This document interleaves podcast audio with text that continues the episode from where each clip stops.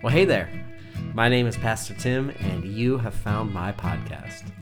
I currently serve as the pastor of First United Methodist Church of Fort Pierce, Florida, and I'm so grateful to be able to connect with you in this way. This podcast is a collection of my sermons and teachings that I hope you will use to deepen and strengthen your connection with Jesus Christ so that you might go and transform the world around you. So kick back, relax, and enjoy this week's episode.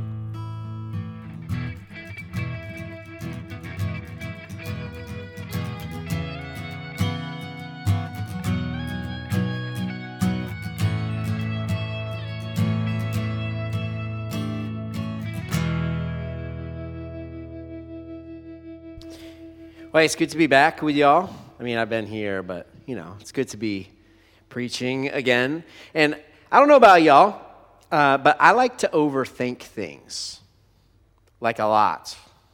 Does that resonate with any of you? Yeah, I thought I thought that would be true. but you know, one of the the things that I, I really like to overthink is like, how did things begin? Not like how did the world begin? You know, I, I got a solid theological handle on that because the Bible says in the beginning God. So I got that part down. But, but I'm thinking more like, how did things that humans have created begin? Like, what was happening inside the mind of the person who created the first automobile? Or even farther back in time, like, what was the process of trial and error that went into creating new types of construction materials like concrete? It's not like a naturally occurring thing, you know? But here's a super deep thing, and, and maybe you're a little bit more prepared for this because it's a little bit later in the day than the 930 service was. But who invented dinosaur sounds? Right? You're just now realizing in this moment that somebody had to invent them because no one was around to hear what they sounded like. So someone just made an educated guess, and we've just been going along with it ever since. You're going to think about that for the next 20 minutes other than what rather than what I'm about to say. but this is, you know, this is the kind of brain that I have always had. And so I'd like to throw a special shout out to my mom here on Mother's Day. She's not with us, but she'll be watching at some point or listening. And, you know, my mom had to endure a lot of long days, weeks, months, and years, even decades of living with me and this brain. And I know that she's not the only one. All of you overthinkers out there, you didn't just start overthinking when you got older. You were the culprits of the most asked question in the entire world why? Right? So your moms are all champions too. You moms out there, you've heard it. Congratulations. Happy Mother's Day. Anyway, along the lines of overthinking things, uh, I had a thought the other day. That was actually a while ago. And I was thinking about, you know, what it must have been like for those first humans who ever learned how to start fires on their own. You know, that's something that people had to figure out. As you know, a fire can be the most destructive force on earth, right? We, we only need to watch news during certain months of the year to, to realize what a wildfire can do to certain parts of the Pacific coast, specifically, or pacifically, as some kids might say, in California. Wildfires spread quickly and they burn for a long period of time and they destroy everything in their wake displacing populations while they move. But I got to thinking, you know, about how the first people to ha- harness fire for good got the bright idea that, like, hey, maybe this thing that we experience in our natural world is something that we could use for good, that we could use to help us out. I'm sure fire for them for many, many years was just this natural phenomena that happened when there was a storm with lightning and the lightning struck a tree. But at some point, someone decided this could be something that we can use for good. And they did. They used it to cook meat which probably kept people alive a lot longer than they were back then. They could use it to keep warm when it got cold out. And eventually they would use fire to manipulate metal into tools that they could use. Those early people saw something that they didn't understand, right? The, the, the, phenomena of fire and all that it did to this world. But it gave them an idea. It gave them hope that maybe something different could happen with fire. Maybe our lives could change. Maybe the world could be different if we just use to learn this thing that we don't quite understand. And so today we're going to begin a series called How to Start a Fire. This is not a series that I would teach to a youth group because then they would go home and say, well, the pastor told me I could start a fire. but this series called How to Start a Fire is going to look at the book of Acts and how the book of Acts gives us the story of how the early church spread like wildfire across the known world. And what we're going to find today is that the work of starting this fire that was known as the Way and eventually became known as the church, how that story began long before any of the primary actors actually understood what would occur. The beginning of this story occurred when all of Jesus' disciples were still trying to understand the things that they were seeing and experiencing as they traveled the world with Jesus. And what we're going to find is that it all began with a promise. And with that promise, the idea that just maybe Jesus' disciples might be able to do the work of Jesus once Jesus was no longer physically present on earth. And so in the Gospel of John, kind of towards the end of Jesus' ministry and life, he's talking to his disciples and he's preparing them emotionally and spiritually for the fact that he is going to die. So while he's preparing them for the crucifixion, Jesus says these words from John chapter 14. He says, If you love me, then you will keep my commandments, and I will ask the Father, and he will give you another advocate to be with you forever. And so, this is the Spirit of truth, whom the world cannot receive, because it neither sees him nor knows him. But you know him, because he abides with you, and he will be in you. See, I will not leave you orphaned, but I am coming to you. In a little while, the world will no longer see me, but you will see me, and because I live, you will also live. And on that day, you will know that I am in my Father, and you in me, and I in you. And they who have my commandments and keep them are those who love me. And those who love me will be loved by my Father, and I will love them, and I will reveal myself to them. Now, Judas, not Judas Iscariot, said to him, Lord, how is it that you will reveal yourself to us and not to the world? But Jesus answered him, Those who love me will keep my word, and my Father will love them, and we will come to them and make our home with them.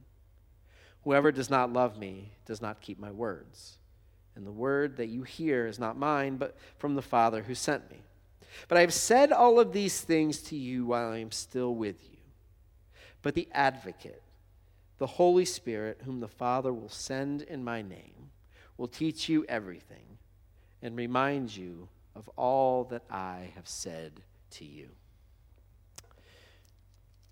So, Jesus' words here are a promise that God will be with his people. That even when Jesus is physically gone, they will not be alone in this world to figure things out. They will have God's presence with them in the form of the Holy Spirit, which will give them knowledge, and as we find out, will also give them the power that they need in order to continue the mission that Jesus came and began here on earth. But then, shortly after this conversation, as you may remember, a pretty deep collective trauma occurs to the disciples. You see, even though Jesus had tried to prepare, them for his crucifixion and death, they were still stunned when it actually happened. And I don't know, I don't know about you, but when I experience something particularly traumatic, when life gets really, really hard, it becomes really, really hard for me to remember the promise that things are going to get better. It's hard for me to remember to hope.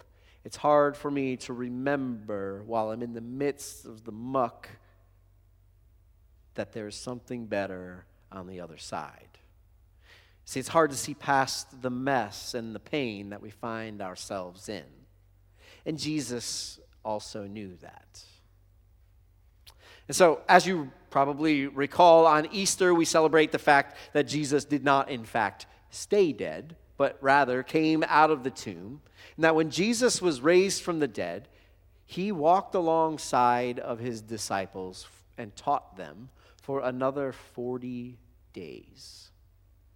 This is the period of time that we're in now, if we were looking at a church calendar, this time called Eastertide, where we celebrate Jesus' continuing and equipping presence among the people that he had called to do the work of building his church.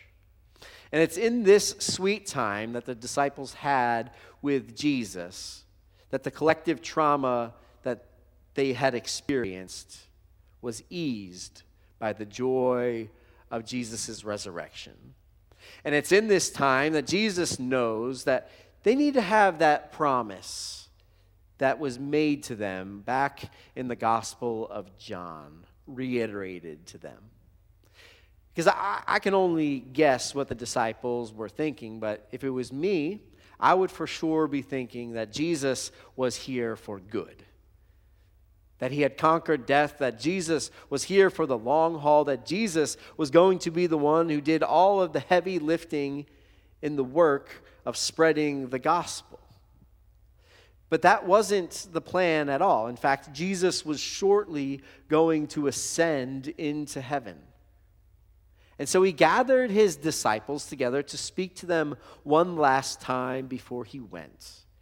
And this interaction is where the story of the book of Acts begins.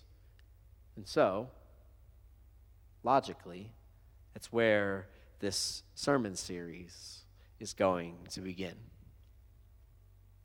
So, the book of Acts, it was written by a man named Luke. Now, Luke wrote another book in your Bible. It's called Luke, right? So he had to come up with a better title for the second one.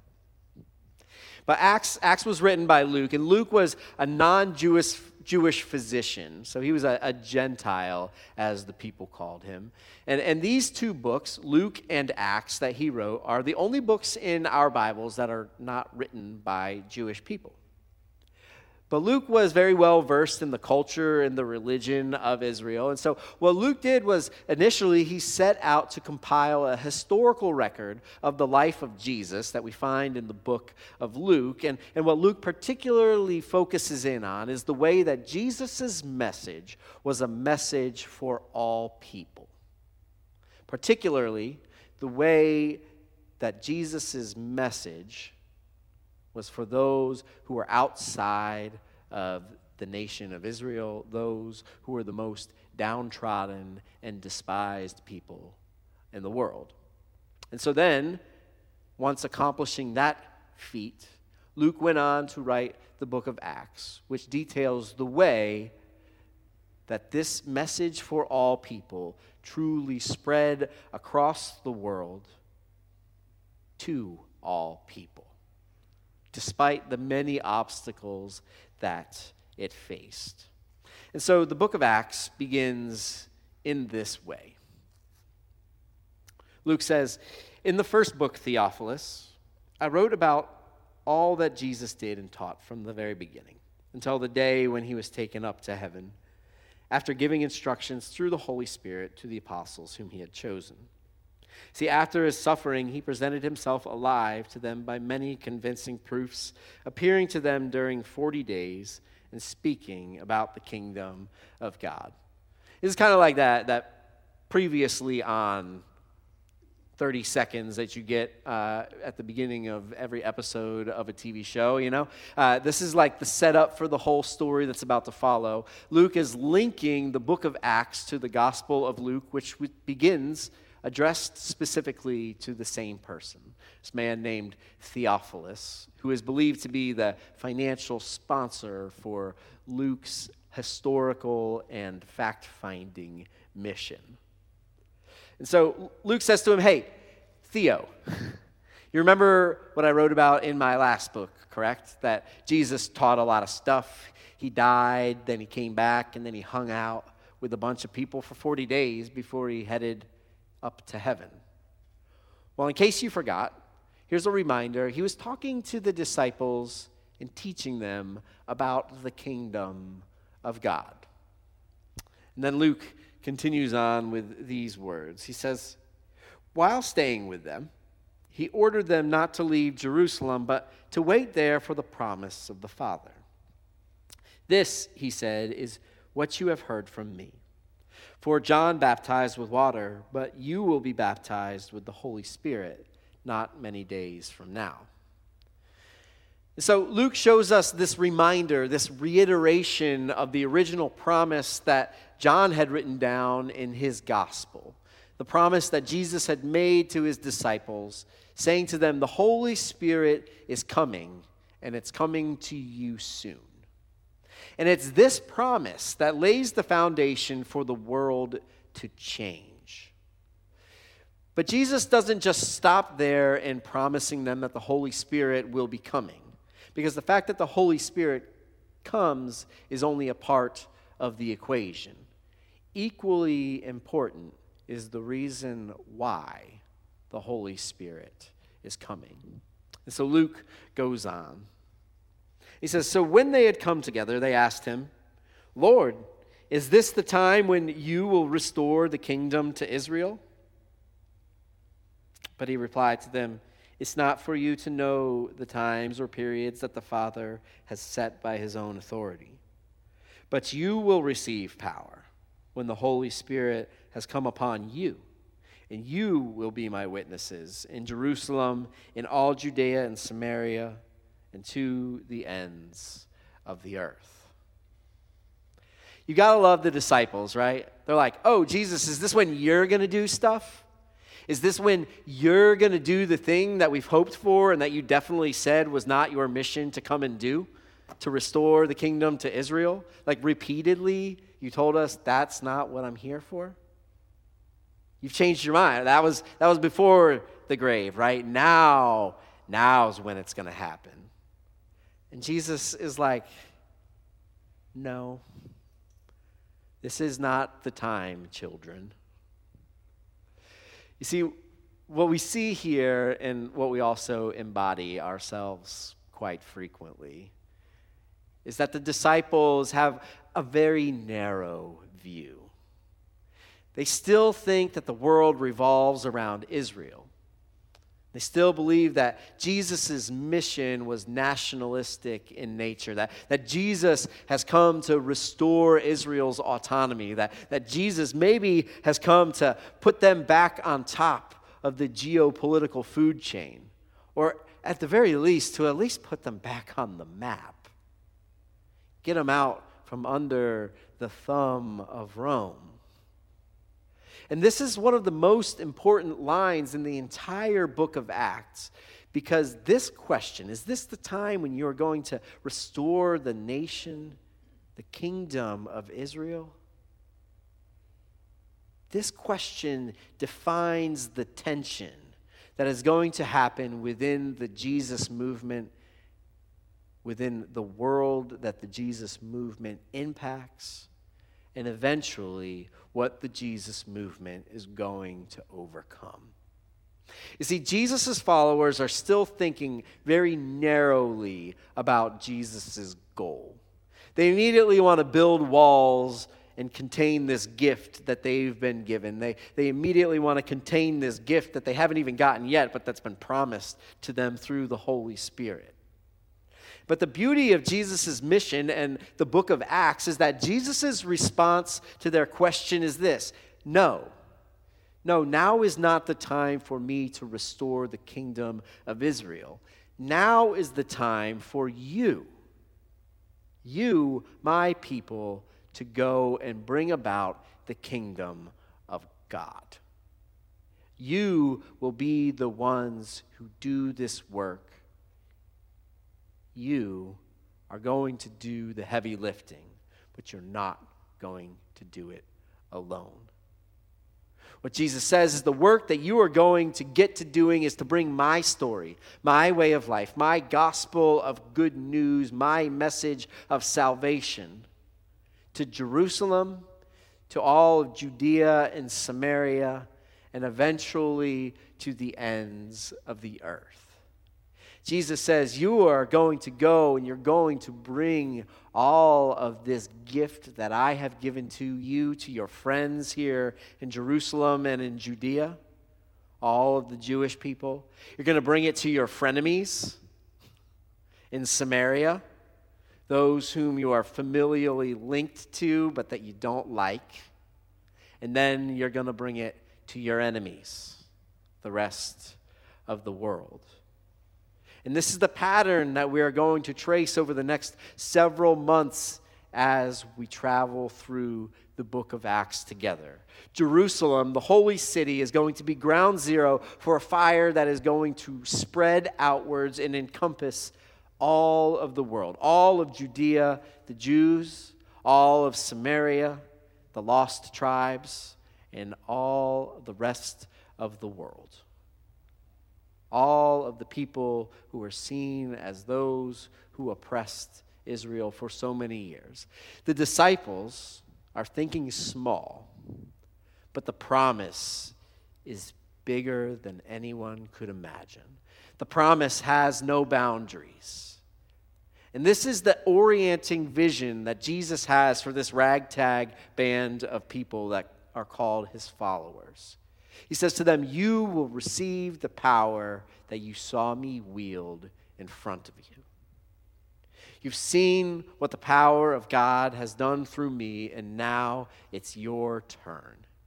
Go on, harness it, and change the world. See, the disciples in this moment, like they, they remind me of what it must have been like for human beings to stare out at a naturally occurring fire and wonder to themselves, what if we could do that? What if we could harness that?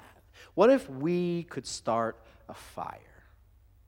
What could we do with it? Could we change the world?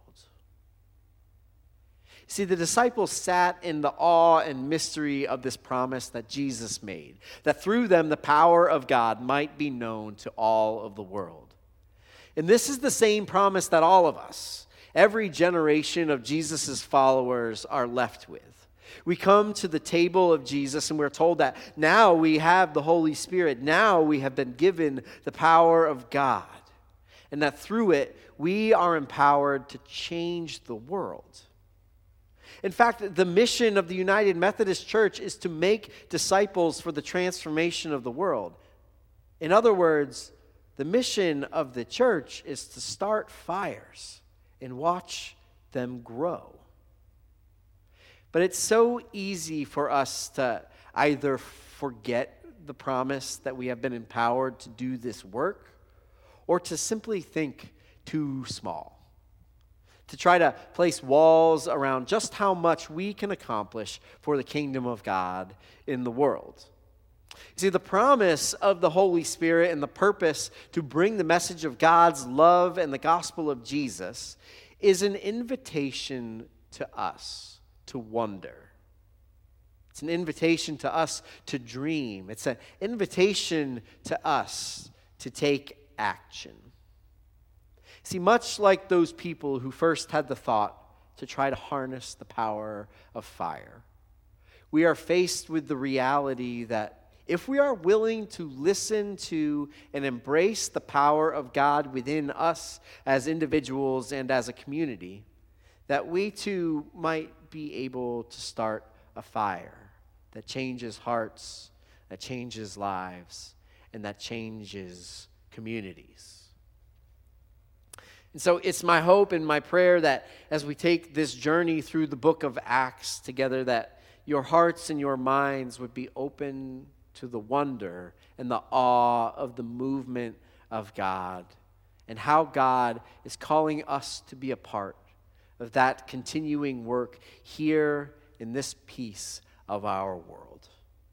I pray that you will be inspired and that together we will know just how far and wide our influence can spread when we take the initiative to start a fire. Let's pray. Good and gracious God.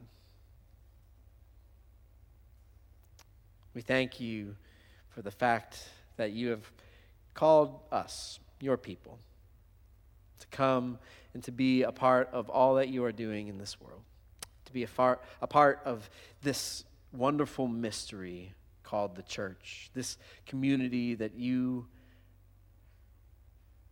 have given a mission, set apart to do the work of transforming this world. And so, God, we pray that a fire would start here in and among us. A fire that can't be contained, a fire that spreads across this world. Bringing the, the knowledge of your love, your grace, and your will for us and how we are to live as far as we could ever imagine. God, we love you, and it's in your holy and precious name we pray. Amen.